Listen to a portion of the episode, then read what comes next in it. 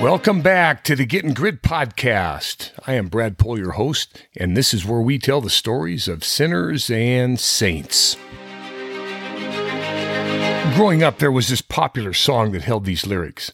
Cause out on the edge of darkness, there rides the peace train. Oh, peace train, take this country, come take me home again. Have you ever noticed how many slogans there are about peace? Perhaps in our English language, no other word save love is more susceptible to pandering slogans. But today, searching for peace may be the true underdog story. Consider the numerous endings to the phrase, if you want peace. The most famous might be, if you want peace, prepare for war. Or if you want peace, work for peace. Then there is the righteous call, if you want peace, end poverty. In the mind of the one who thinks rationally, if you want peace, defend life which of course means that you will need to fight. And then there's Pope Paul VI's famous dictum if you want peace, work for justice. But this array of ideas and conceptions of what peace is and how it should be pursued can disorient anyone. When the Greek and Hebrew worlds met, the Bible was translated into Greek. This translation was called the Septuagint. And many Greek words were used in an attempt to capture the richness of the Hebrew concept of shalom, i.e., peace.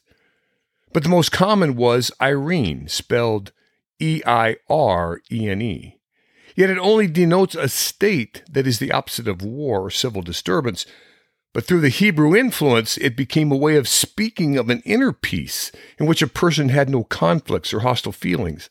And native Greeks began to use eirene when speaking of the good that comes from God, either in this age or the age of salvation. So the word shalom means peace in English. But what is shalom's true English meaning? Is it just peace, as in the peace train, or the absence of war? The root word of shalam is shalom. The ancient Hebrew meaning of shalom was to make something whole, not just regarding practical restoration of things that were lost or stolen, but with an overall sense of fullness and completeness in mind, body, and estate. This meaning of wholeness carries over into the word shalom. In Genesis, when Joseph, still unrecognized by his brothers, is asking about the well being and health of their father Jacob, the word translated as well being and health is all one word shalom. You see, the word shalom goes straight to the heart of the matter. When you say shalom, you are literally saying, May you be full of well being, or may health and prosperity be upon you. The richness of the word peace then can be traced back to this understanding. Now, I remember an episode when my father and I were driving out of a field that we owned, and the sign on the gate was falling off because it had lost a nail. My father grabbed a nail and the bucket from the truck bed and a crescent wrench to pound the nail into the wooden gate because we didn't have a hammer, and he didn't want to waste time getting one. He didn't get the nail in, and the wrench busted in the process. He made it a point then to tell me there's a right tool for everything, and when you use the wrong one too often, you eventually pay for it. So we headed off to the hardware store to replace our broken tool. When the words I told you so echo in your mind, there is no shalom until you restore that which you have broken. When it comes to achieving and maintaining peace, like so many things in life, it is a vital thing to use the right tool for the right job. If that right tool is our trust and our goal is to achieve peace, i.e., shalom, the teaching is clear in both Old and New Testaments. Psalm 85 reads, I will listen to what the Lord says. He promises shalom to his people, his faithful servants but let them not turn to folly. And Romans 8 reads, All things would work together for good for those that love God and are called according to his purposes. This peace we are speaking of is no superficial freedom from conflicts or difficulties, but a deep, abiding inner peace that comes from union with God. Because God has given us his peace as a gift.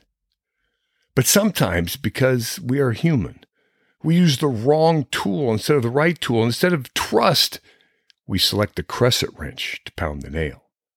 Like letting the troubles of life and the fear of being without or losing patience and using others' own shortcomings and our own shortcomings as excuses or just the fear of suffering. So then we break apart like the wrench. And there is no shalom, no shalom, as Johnny Cash once sang. It's inevitable you can't use the wrong tools forever without losing peace. Matthew 6 reads, Seek first his kingship over you, his way of holiness, and all these things will be given unto you. And we're told in James 5 be patient like the farmer who waits the precious yield of the soil. And so we slowly begin to understand as we grow taller. The will of God will never lead you where the grace of God cannot keep you. But sometimes we still fail to fight. In the words of Father Jacques Philippe, it might become more clear to us. However great our efforts, we cannot change ourselves. Only God can get to the bottom of our defects and our limitations. In the field of love, only He has sufficient mastery over our hearts for that. If we realize that, we will save ourselves a great deal of discouragement and fruitless struggle. We do not have to become saints by our own power, but we must learn how to let God make us into saints. That does not mean, of course, that we don't have to make any effort. We must fight. But not to attain holiness as a result of our own efforts, but to fight within, to let God act in us without our putting up any resistance against Him. We must fight to avoid using the wrench. Father Mike Schmitz writes, He's not waiting for you to say vows. He's not waiting for you to make a promise. He's not waiting for your circumstances to change. He wants you today, just today, to say yes to Him in your daily duties. They say, of course, that if you can dodge a wrench, well, let's just say this is the beginning of learning how to make great decisions in life. Remember, life is short. Stein's Law states Everything that cannot go on forever will eventually cease. We must enter through the narrow gate.